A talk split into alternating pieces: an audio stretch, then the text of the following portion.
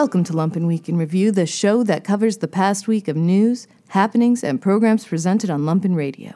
This week, we learned about a controversial program to take over the city's divvy bikes, talked pro wrestling with Yollocalli, and learned about Chicago's storefront plays.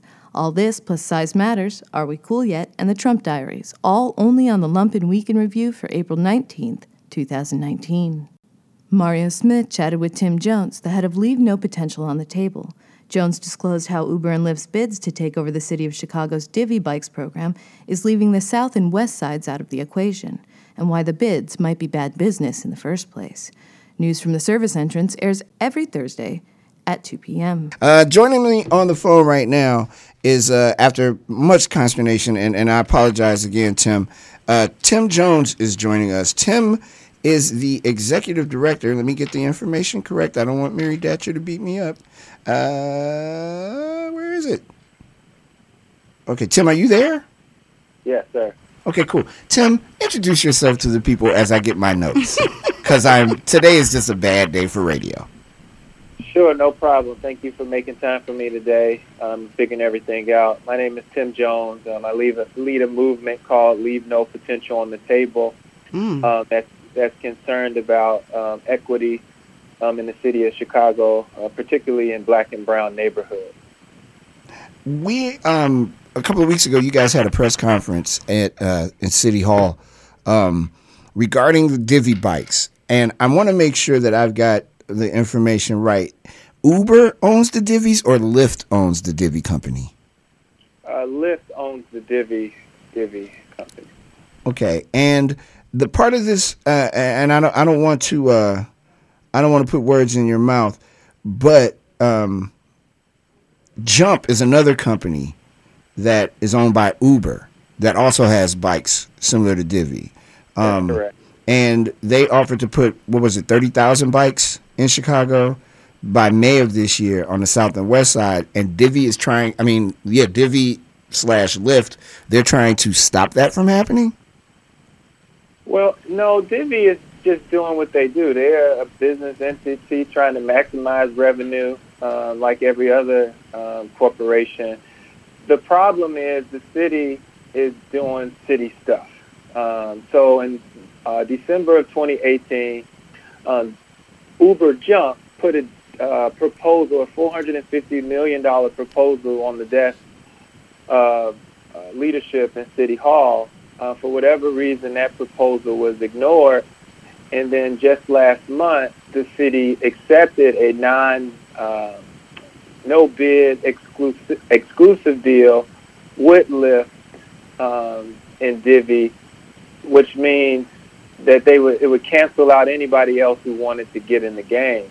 And so one of the things that I do is I, I pay attention to issues of equity and equality across the city and this one just didn't appear right to me. Um, if you look at both deals on paper in front of you, the uh, Uber Jump deal was $450 million, um, $60 million over five years of community investment, $30 million over five years of infrastructure investment, 500 jobs, um, compared to a $200 million deal, 200 jobs.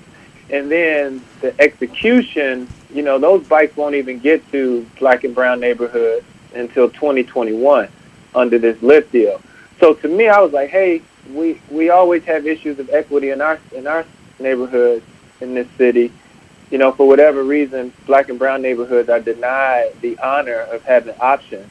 Hmm. Uh, where we it's where we get the language of food deserts and fitness deserts. And I was just wondering why wouldn't the city take both deals? Right. I don't care which which horse they go to. Let's find the largest, most equitable deal and drop it on the south and west side. And I don't care what we're talking about: economics, housing, bike sharing, uh, grocery. Yeah. So that's what I, that's what we came in at. It would it would seem like it would be in the best interest of the city to probably look at both of those deals, but it's this is also part of this uh, scorched earth policy that Rahm Emanuel seems to be enacting on his way out, just passing as much stuff as he can with this lame duck city council and lame duck mayor. And this is part of it. Is it in the best interest of um, the citizens of the city to really look at this for what it is. This is this seems like more of what we've witnessed for the last eight years.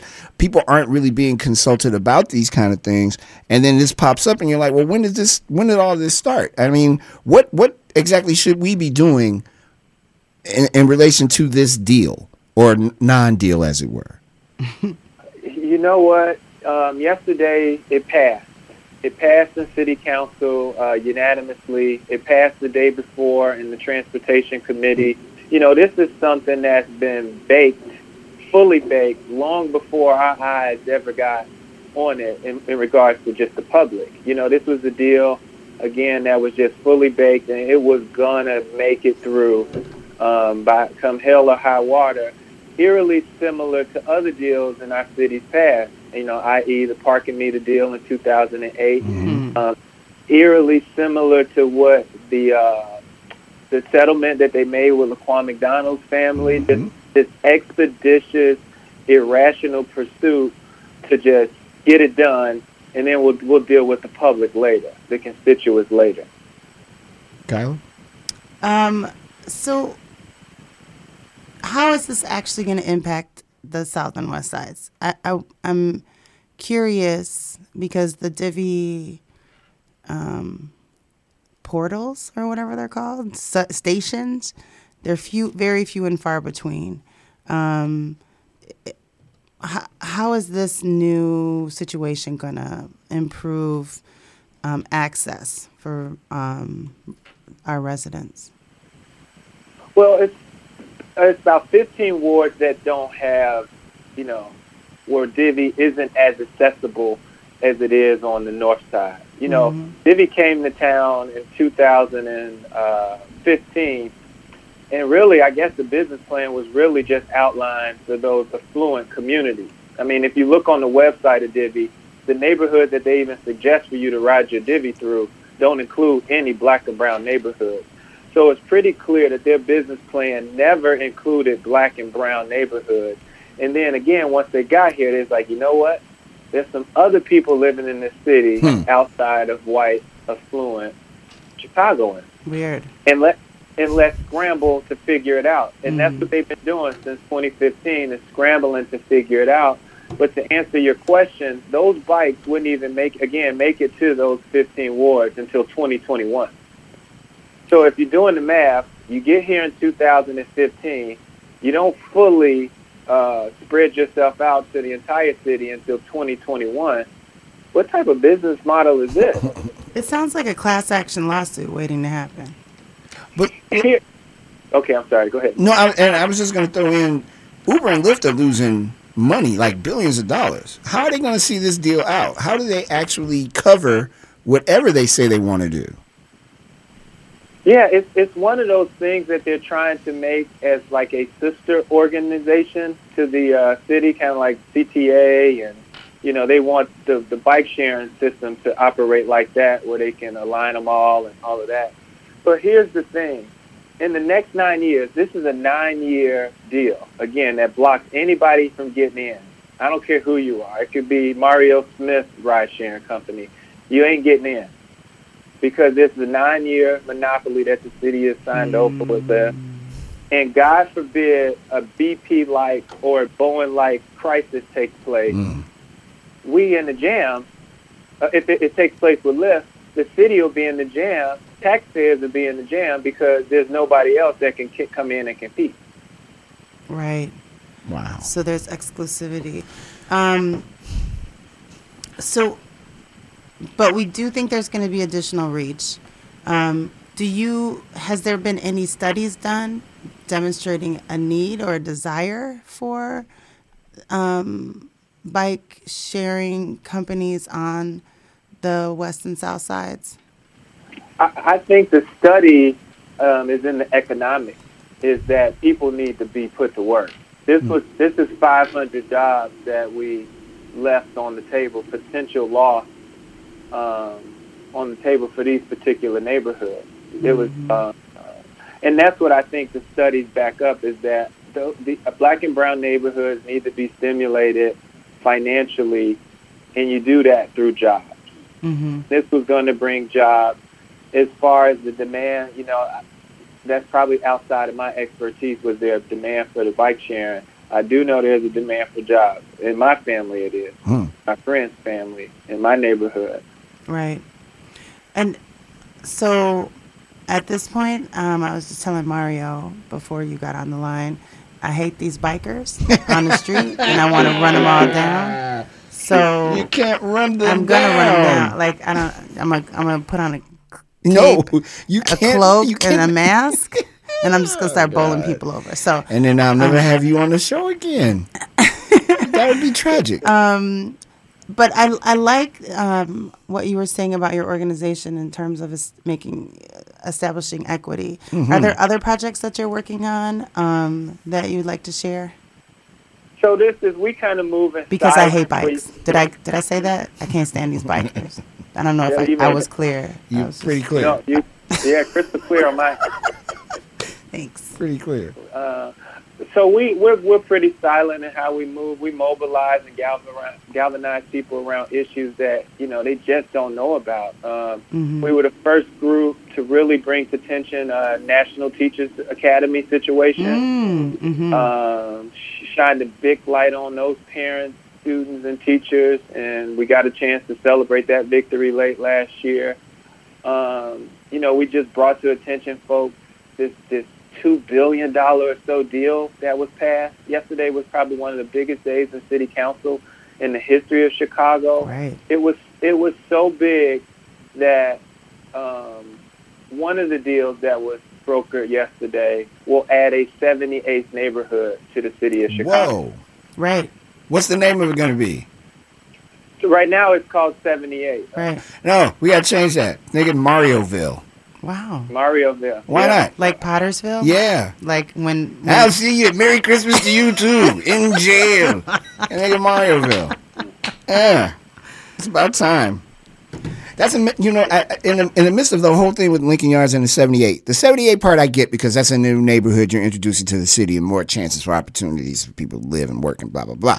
But you know there's land all over Chicago that is uh, livable as far as I know. We don't we not we're not in the south suburbs like where there's a Ford Heights that goes literally from one block to the next where it's kind of like how are you living here? Mm-hmm. The- I will I'm I'm I'm a political novice. I will never understand ever how some things on the north side of Chicago are the greatest, but trying to open up a cop facility in Old South Shore High School is somehow also great. Dun, dun, dun. And and, on, and it just it boggles my mind.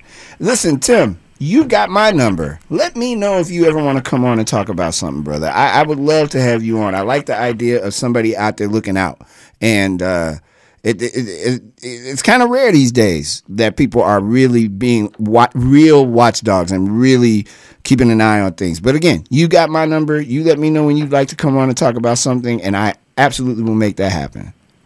Brother Mario, I appreciate that. Thank you for the time today. Just going to continue to fight for equity and opportunity um, on a variety of issues.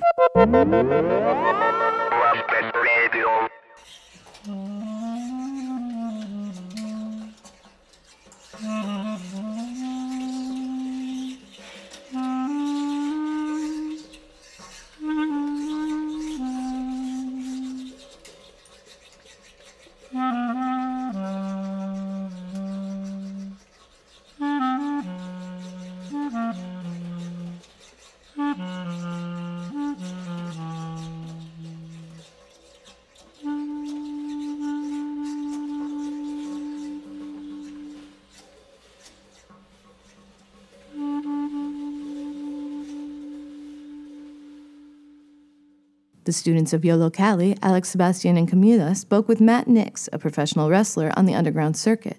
Nix talked about the growth of underground wrestling, what drew him to the sport, and his wildest moment in the ring. It involved a ladder. Yollocalli presents What's Up every Saturday at noon. Um, so we have our special guest Matt Nix, where I'll be interviewing with, and nice to meet you, Matt Nix, by the way. Nice to meet you as well. Uh, so I got a few questions for you. Um, my first question is: so your name is Matt Nix. What inspired you to come up with the name and the character of Matt Nix? Um, so funny thing about the name is, uh, back when I was probably like 14 years old, uh, me and a lot of my friends used to do backyard wrestling, and my backyard wrestling name originally was the Pitbull Three, uh, super ominous, and uh, we just kind of like we're all hanging out one day and we're like, that's not a really good name. You need to like figure something else out. And uh, at the time, I was reading. I had like a magazine that was like all the you know all my favorite wrestlers in it, and it kind of said like, oh, this is what their real names are. And, uh, and I looked at like Shawn Michaels, and his his name is Michael Shawn Hickenbottom is his real name, and I kind of t- looked at that and I took my my actual name Nicholas Matthew Almendarez, and I just kind of did the same thing where I took my middle name, made it my first name, my first name, and made it my last name, and uh, you know just kind of added the K and the S on there for aesthetics, so it looks better. And, and as far as the character of Matt Nix, uh, it's really, I mean, it's kind of cliche to say it's just me amped up to 11, but it really is kind of just me amped up to 11. And uh, I think that's kind of the most genuine kind of character is just something that's like just an extension of yourself. And like when I'm out there just goofing around and having fun, the crowd can see that. And like they, they're like, okay, this guy's, you know, this is, this is what he's all about. So that's pretty much what my, my character is, I guess. Um, so from like footage I've seen on Instagram, um, I'm guessing you're like a baby face, good guy kind of sort of thing. Have you thought about like maybe like turning heel at some point or becoming a bad guy? Um, it, it actually really kind of depends, like where like where I'm at specifically. But a lot of time, like I find like whenever I'm like promoting a show or uh, just kind of like talking smack with somebody on Twitter, uh, I feel like I always end up kind of like coming off more of like a heel, and uh, I think it's just like that's just who I am. Like I'm just you know very like my my character is a little bit more cockier than than I am in real life, but um, but yeah, I think definitely more. I think what I how I portray myself is a little bit more lovable than uh, than hateable. Okay, that's cool. um, so you wrestled a number of companies from freelance wrestling, um, evolved in CCW from what I've seen uh, on your res- wrestling registry on internet. Uh, you also wrestled around the states and in Mexico and in Europe. Is there a difference between the audiences, like, like with different countries or like different companies? Like, is there a difference with the audience? Like, what's the audience like? Um, there's definitely uh, you notice differences in the United States itself. Like in bigger cities, a lot of the crowds are more uh, what they call like smart marquee crowds, where like they're just we're here to see good, like we're here to see the guys do their spots, and like we like this guy and the guys that are cool on the internet. Um, but whereas you travel into more rural locations, these people are more just like, uh, we want to see this guy, you know, fight him, get him, uh, kick his butt. You know, they they're more of like an like a traditional old school wrestling crowd, which I think is way more fun to to, to wrestle in front of, um, because they they just get so into it. Uh, in in Mexico, it's like they they're insane. they're, they're just like uh, they're throwing stuff at you. Like even if they like you, they're throwing stuff at you, uh, screaming. Like uh, I had so many like girls come up to me like a- as I'm like coming to the ring, like handing me their phones and being like, "Oh, like Facebook, Facebook." like it's crazy. Like it's a whole other world. Um, and then like England uh, is just very traditional as well, and and they just like they just appreciate wrestling. They cer- they seem like I feel like people in England are like a very rough crowd. Um, are they kind of like a rough crowd, like compared to Chicago? Um, yeah, it's, it's very similar, I would say. Um, I mean, there's definitely some. I've experienced a couple rowdy crowds here in Chicago. Uh, n- maybe not as bad in the UK. Uh, what are the lessons you learned in your career, like in these like wrestling in different countries and wrestling different stages? Did you learn like any new rest- like lessons and, and or uh, new moves or wrestling styles? Um, and one one of the biggest things is one of the first things you learn when you get into wrestling is ears open, mouth shut, and that is probably the biggest thing that I could say to, to anybody. Like when you go when you go anywhere, like when I went to England, when I went to Mexico, I just listened and like you know even if it's somebody who's like wrestling less than me or like you know they were just a rookie but like something that they could say and maybe i could take one little piece of advice from them that i could apply to myself to help me be better. And i think that it's it's important that you could you can always learn something from somebody.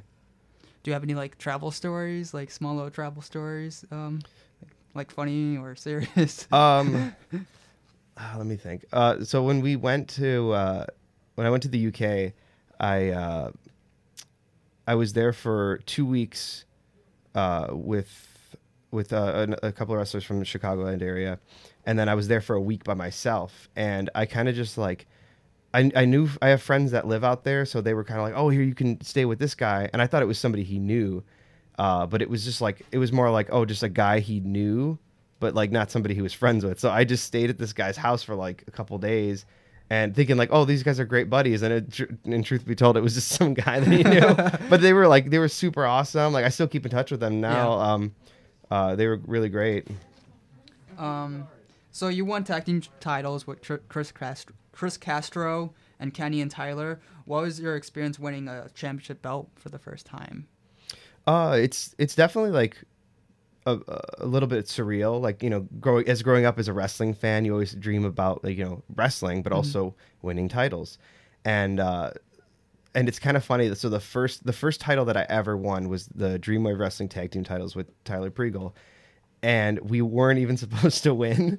They accidentally had our name circled on the on the the run sheet that told said who was going to be winning the match and so we won and the the owner was just like what the heck like how did this happen like all right i guess we'll just go with it and he because he our our genuine reaction for when we won and how the crowd reacted with it he was like hey man that was pretty good like i guess we'll just see how this goes and so it's, it's just kind of appropriate i think for for me that like oh my first time was by mistake Uh, who'd you win it against? Like who'd you um? um they were i believe it was the there's a tag team down there called the beck family Okay. and i think it was waylon and bobby houston i believe i it was a long time ago i think it was like 2012 2013 Okay.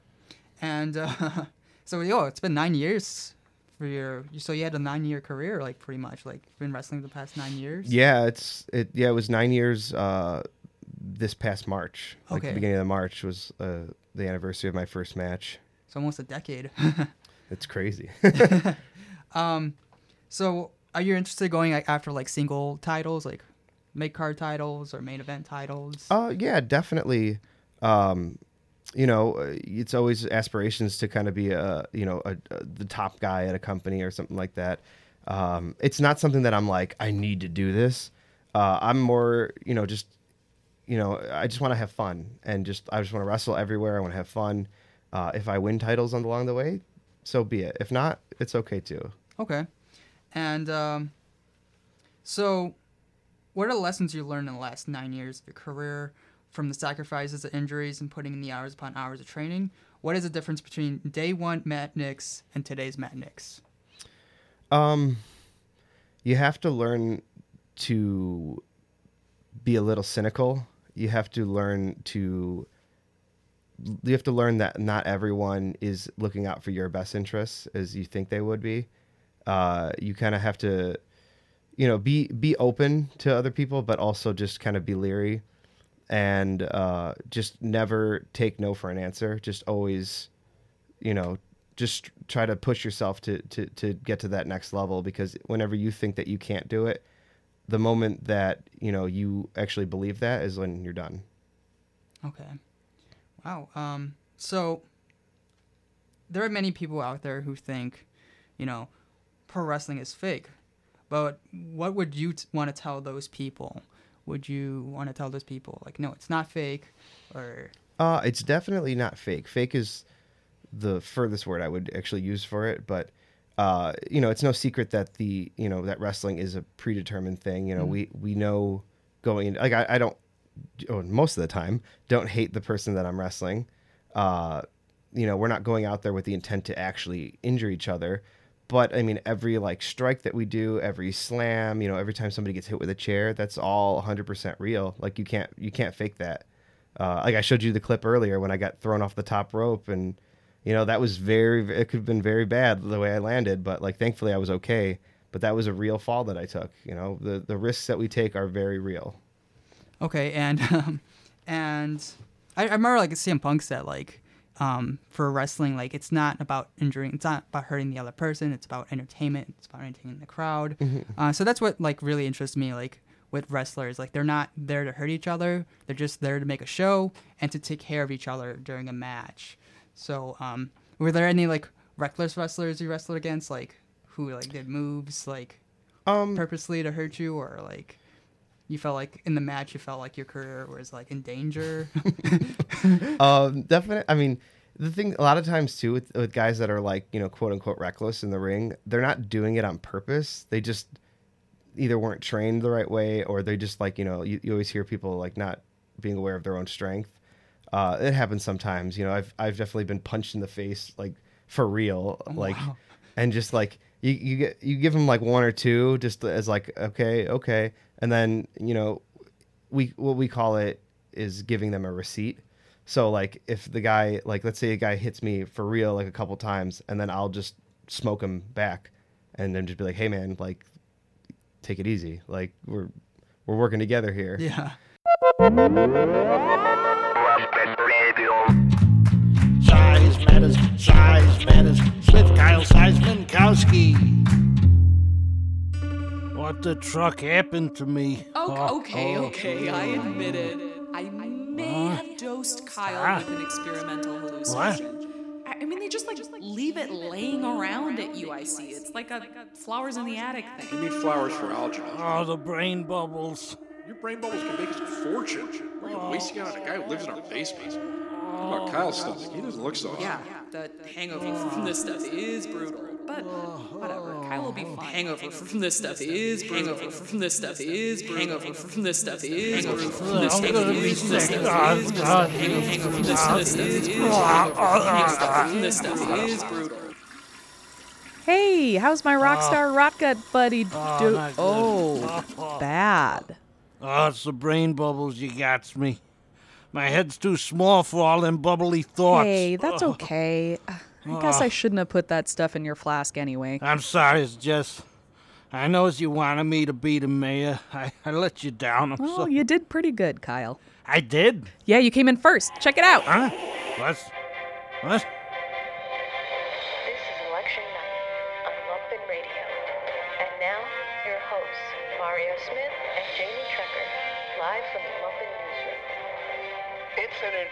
Incredible shock. Oh, I'm almost speechless, Mario. You can't be Jamie. This is radio. Kyle Seismankowski's on course to be the next mayor of Chicago. What does this mean for Chicago? I won? Oh, you did. I won! You did. I'm the mayor now! No, you're not.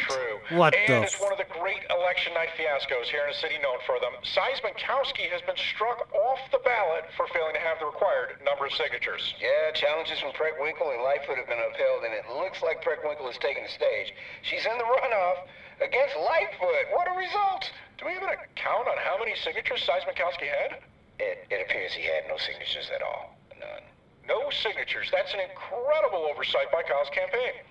yes. Well, I think his campaign was just one lady and experimental hallucinogens. Nonetheless, it set Chicago up for an historic run. Oh, so what now? Yeah, I mean, I thought needing 25,000 signatures was a gag, you know, that they played on new campaign managers. I mean, who even knows 25,000 people? That's insane. Ah, it's okay, Jess. I know you did your best. Uh, sure. And, you know, it's not a total loss. Ah, what you mean? Well, your win set you up for a whole host of opportunities. Your flip phone's been ringing off the hook. Yeah, like what? Uh, apparently, they need a few people around city council that don't draw too much attention. I don't know. They got food down there. They do. And as your manager, I made sure they're going to give you three squares and your own chair. Yes, that's great. What do I gotta do? Nothing much, just keep your mouth shut and hit a little green button every now and again. Do you mind putting this microphone in your jacket pocket? Not at all. We're gonna be taping my life story again. Some like that. Yeah, I mean, the job's probably temporary, but who the heck knows? It's Chicago. Uh, wha- what's, what's my job again? Uh, technically, you'll be alderman of Little Village. I'm an alderman? Yes, yes, you are.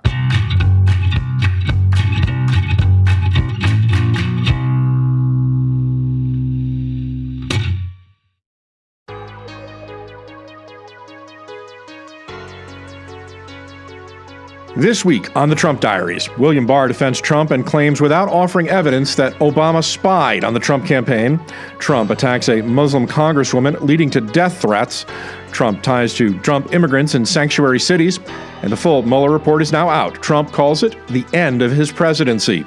These are the Trump diaries. Day 812, April 11th. Attorney General William Barr alleged without offering evidence that the Trump campaign had been spied upon. Trump has accused the FBI of using their power to sabotage the president. Barr later walked some of his statements back. That statement drew an incredulous response from Congress, who noted his talking points parroted debunked claims made by Trump. Nancy Pelosi said pointedly, I don't trust William Barr. Trump claimed the Mueller investigation was, quote, an attempted coup. Trump also accused the probe of being started illegally and claimed every single thing about it was crooked. Federal investigators in New York have gathered more evidence than previously known from Trump's inner circle about the hush money payments made to Stormy Daniels and Karen McDougal, both who claim they had affairs with Trump. Prosecutors interviewed Hope Hicks and Keith Schiller and have a recorded phone conversation between ex lawyer Michael Cohen and a lawyer who represented the two women. Trump's administration is to dismantle the Office of Personnel Management, the agency that oversees the federal government's civil service. An executive order directing parts of the transition by the fall is in the final stages of review. The House voted to revive net neutrality regulations, which ban broadband providers from blocking or throttling internet traffic. The legislation is likely to fail in the GOP controlled Senate, however. And Trump is floating nominating the former head of an anti immigration group to lead citizenship and immigration services. Julie Kirchner previously led the Federation for American Immigration Reform, or FAIR, which has been labeled as a hate group by Southern Poverty Law. Kirchner's group supported eugenics and organized campaigns against non white immigrants. Day 813, April 12th. In a stunning move, Ecuador revoked Julian Assange's citizenship, allowing British police to enter their embassy in London and arrest him. The USA have charged Assange with conspiracy to hack a classified Defense Department computer and filed an extradition request over allegations he agreed to help former military analyst Chelsea Manning crack a password on a DoD computer. That resulted in what the Justice Department called, quote, one of the largest compromises of classified information in the history of the United States. Assange is facing up to five years in prison. Assange's arrest is also related to WikiLeaks' release of thousands of emails stolen from the Democratic National Committee and from Hillary Clinton's campaign chairman John Podesta. That hack was orchestrated by Russia after Trump publicly called for them to hack Clinton's emails. The conspiracy charge against Assange, however, is not related to Robert Mueller's investigation. When told of Assange's arrest, Trump said, quote, I know nothing about WikiLeaks. WikiLeaks is not my thing. In fact, 140 times during the campaign, Trump said, quote, I love WikiLeaks for leaking the DNC Clinton emails. A former Obama White House counsel was charged with lying to the Justice Department about work he did in 2012 with Paul Manafort for Ukraine. Gregory Craig has pled not guilty, but his former firm Skadden Arps, Slate, Meagher, and Flom paid $4.6 million to avoid prosecution and agreed to retroactively register as a lobbyist for a foreign government. The Treasury Department missed the deadline set by Democrats to hand over Trump's tax returns. Defense Secretary Steve Mnuchin says he has serious issues with the request for six years of Trump's personal and some business returns. Trump flatly requested the request, telling reporters, quote, I won't do it. House Democrats responded by setting a new deadline of April 23rd and saying that Mnuchin's response was not credible or believable, setting up what would appear to be a court battle. Sarah Huckabee Sanders subsequently claimed that members of Congress aren't, quote, smart enough to understand Trump's tax returns. Day 814, April 13th. Trump said he's giving strong consideration to releasing detained undocumented immigrants in Democratic sanctuary cities, suggesting it should make, quote, liberals very happy because of their immigration policies. Former DHS Secretary Kirstjen Nielsen rejected the plan because it is illegal. However, Chicago Mayor Lori Lightfoot said her city would be happy to receive migrant families. Stephen Miller reportedly wants to create 10 cities at the border to house migrants and detain migrant children beyond the 20 day limit imposed by a federal judge. The goal is to force migrant parents to choose between splitting from their children or remaining together indefinitely in detention. Trump also discussed whether or not the military could be used to build those cities. When told the military could not be used because the U.S. law prohibits the military from directly interacting with migrants, Trump complained the laws are, quote, horrible laws the Democrats won't change. Trump apparently also promised to pardon the Customs and Border Protection Commissioner if he were sent to jail for blocking asylum seekers from entering the U.S. in defiance of U.S. law. In a related story, the Justice Department is reviving a Bush era regulation allowing appellate immigration judges to issue binding rulings on the entire immigration system while only a minority of appeals judges participate. Formerly, the appeals board could only declare a binding precedent if a majority of permanent sitting judges voted to do so. This is a transparent attempt to alter immigration laws, making an end run around Congress. And Trump said he was going to nominate daughter Ivanka Trump to head the World Bank because, quote, she's very good with numbers. Trump, however, said he decided against it because people, quote, would have complained about nepotism when it has nothing to do with nepotism. Day 115, April 14th. Representative Ilhan Omar says she faced death threats since Trump spread around a video that purports to show her being dismissive of 2001 terrorist attacks in the United States.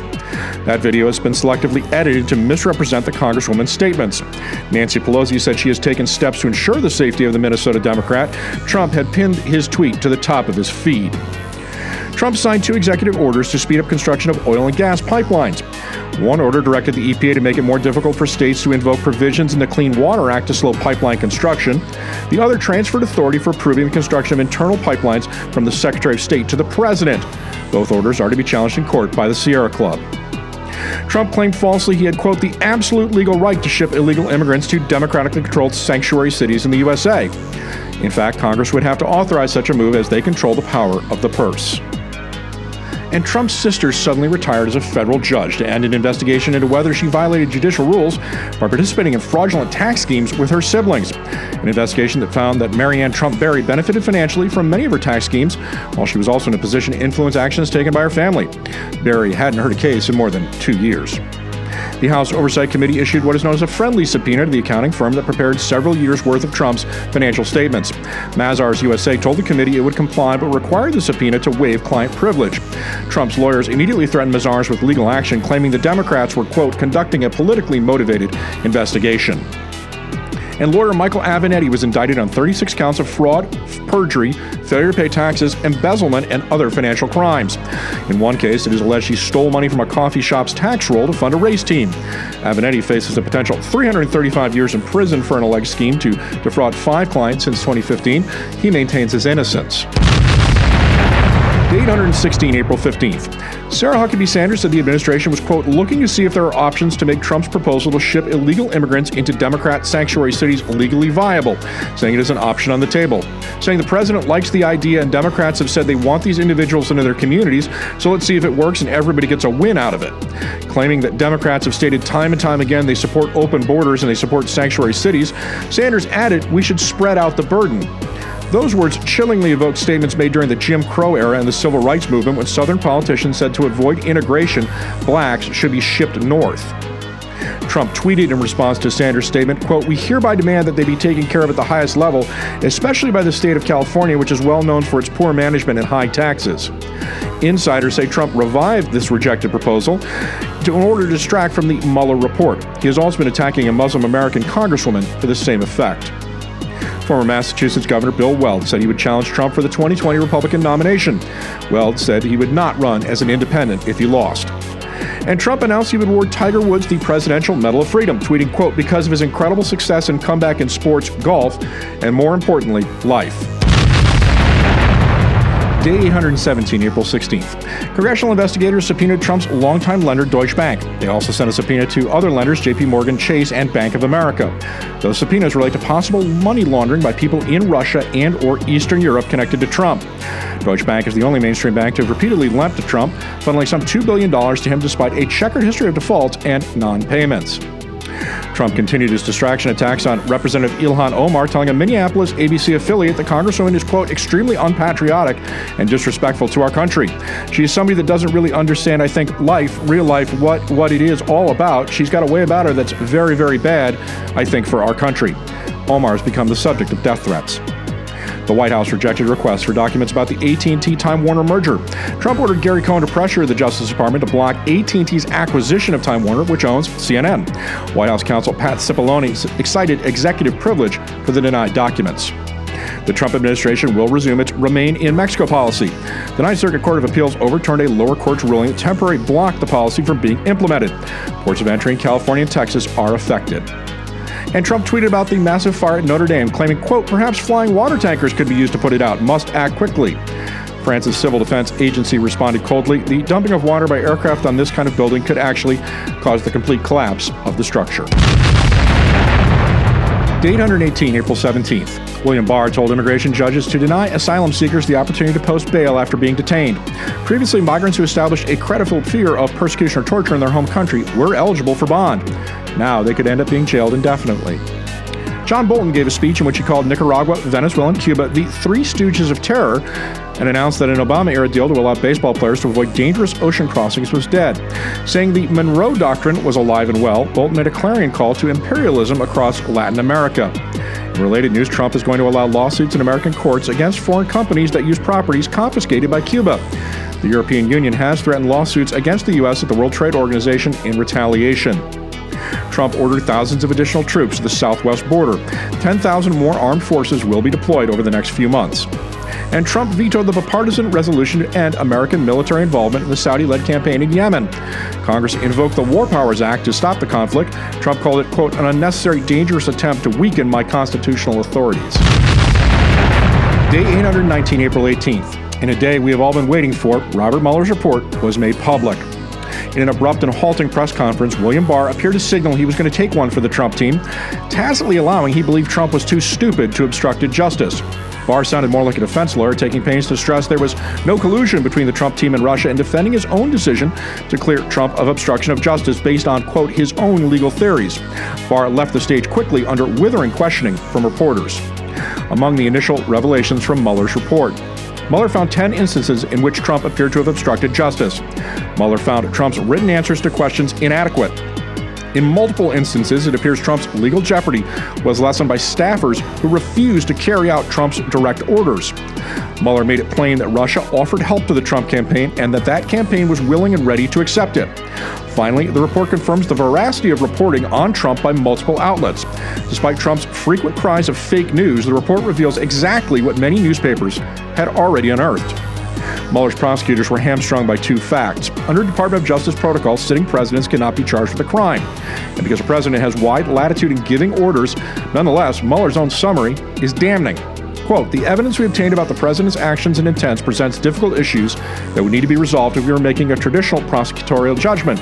At the same time, if we had confidence after a thorough investigation of the facts that the president clearly did not commit obstruction of justice, we would state that. Based on the facts and the applicable legal standards, we are unable to reach that judgment. Also, while Barr insisted that Mueller's report found no collusion, which is not a legal term, the report is more nuanced. In a specific example involving WikiLeaks' dump of material, Mueller found the evidence was not strong enough to bring criminal charges. That is not the same as finding no collusion and points to why Mueller pointedly did not exonerate Trump. Mueller said Trump fired FBI Director James Comey for failing to clear his name and then lied about it. The report also confirms that Trump ordered his White House counsel, Donald McGahn, to have Rod Rosenstein fire Mueller. McGahn refused to do so. It is a new detail that Trump called McGahn at home to pressure him. Trump also repeatedly called former Attorney General Jeff Sessions and pressured him to unrecuse himself. One of Trump's aides, George Papadopoulos, explicitly told the Trump team Russia wished to coordinate with them. The Trump campaign had received indications from the Russian government it would assist through the anonymous release of information damaging to Hillary Clinton.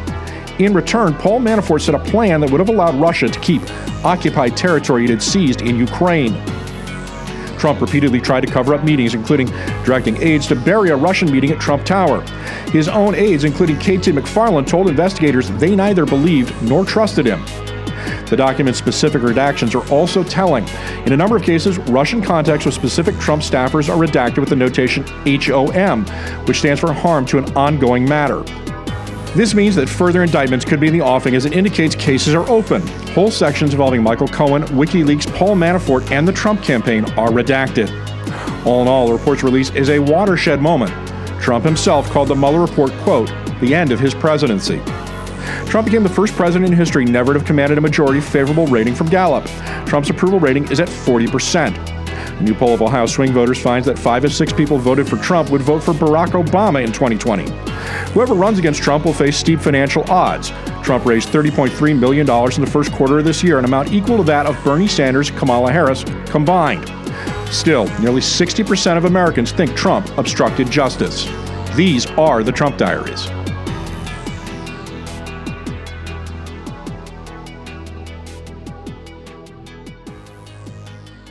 John Daly spoke with John Hundreiser, John Dombacher, and David McNulty about their new play, Below the Belt. The three Johns and David stopped in to chat about the nuts and bolts of starting a production, the power of intimate settings, and the renaissance of Chicago theater. Radio Free airs every Tuesday, drive time. We've got three folks from Below the Belt, which will be at the Red Twist Theater, May 17th through June 16th. We're going to talk about the production happening and. Uh, is that a porno, by the way? B- below the belt? Well, we're going to find out. Is this, guys, is this a porno? Are we talking porn today? wait and find out. Yeah. Okay, what's it but, about? But what does below the belt mean? I mean, that is the grand question that everybody wants to know the answer to. Right. And it actually takes place in a manufacturing factor in a factory, so it could be a conveyor belt. Um, but these uh, three characters, um, they're competing with each other oftentimes, and uh, with underhanded strategies.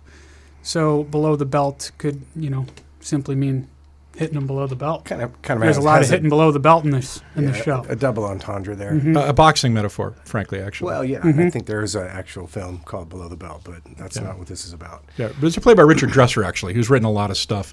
Uh, I'm, I'm actually have done some of my research on this. I'm not completely winging this one, Uh-huh. but Richard Dresser is a well-known American playwright. This is a, a- actually a play that became very popular in the late '90s. Am I correct? Yeah.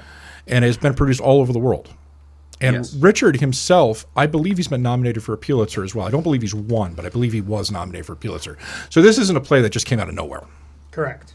So what what drew you to, to performing this play? John, you want to speak to that? Our, our director, this is uh, he he selected this piece actually, Right. and got us all really excited about it. Yes, I came upon this piece when I was a younger fellow than I am today, um, coming up, assisting other directors before becoming one.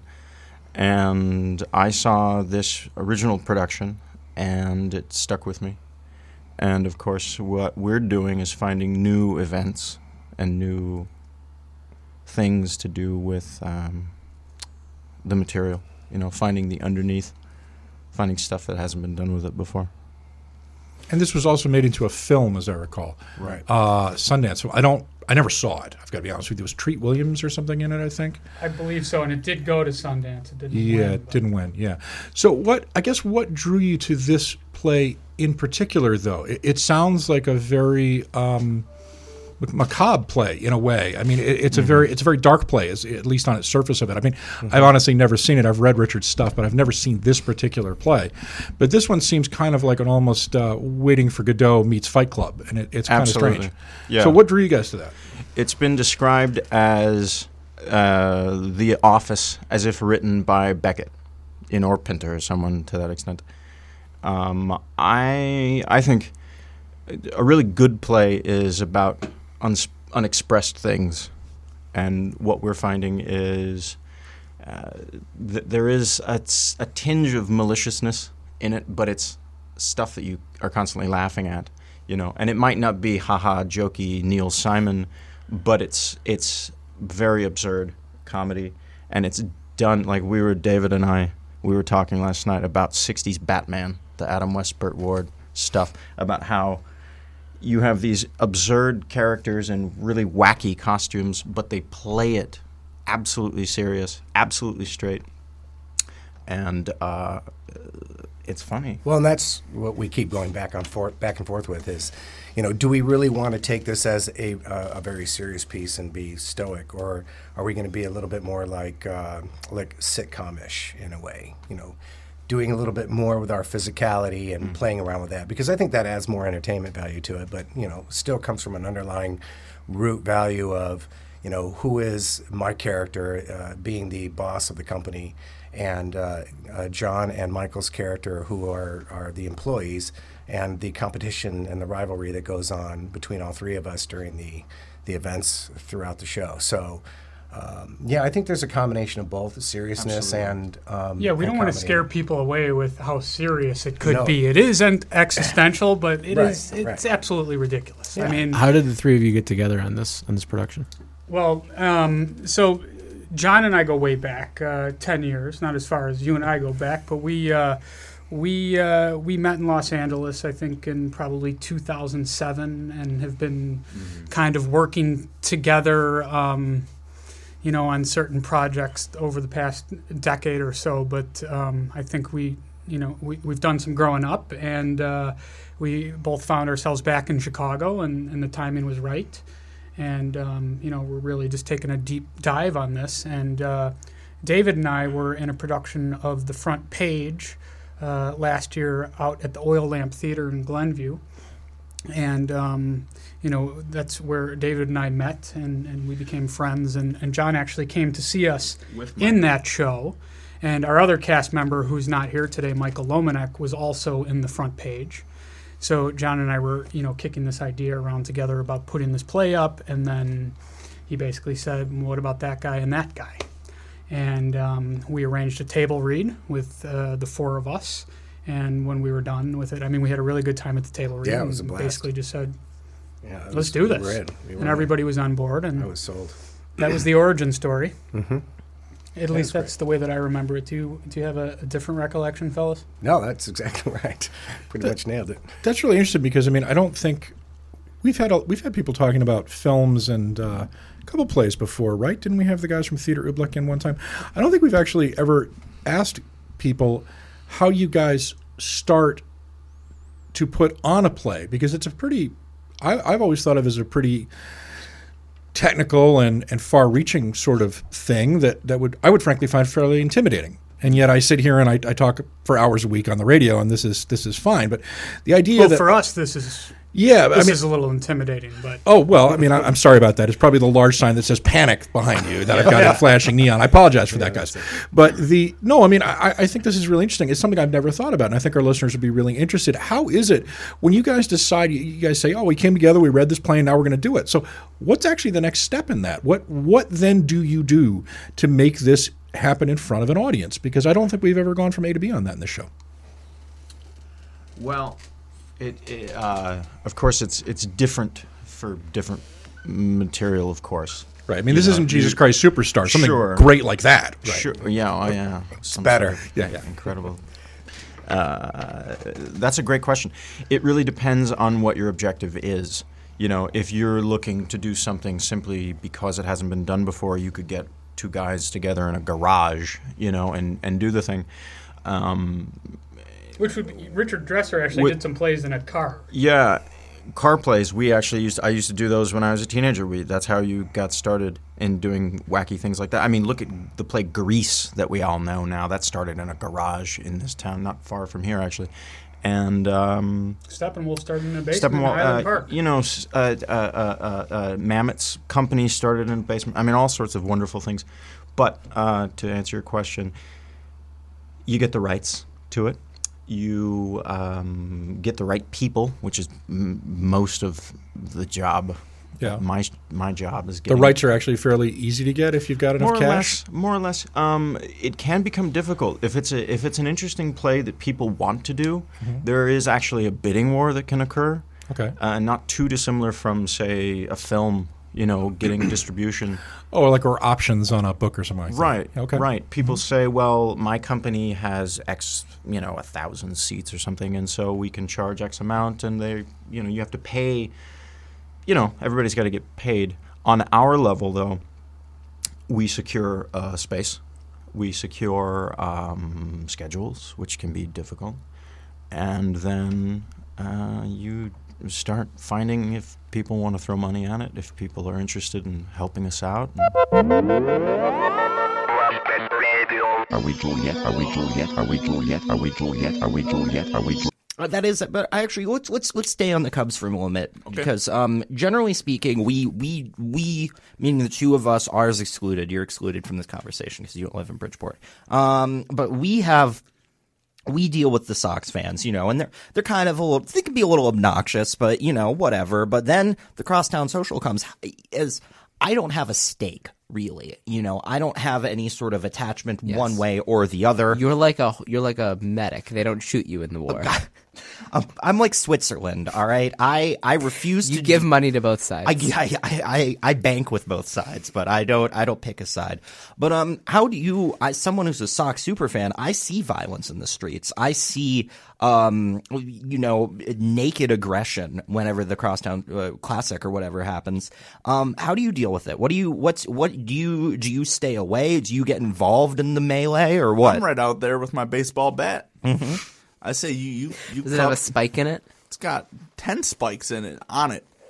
A barbed wire baseball bat. I sit I Mhm. sit on my stoop, and I just wait to see that blue and red.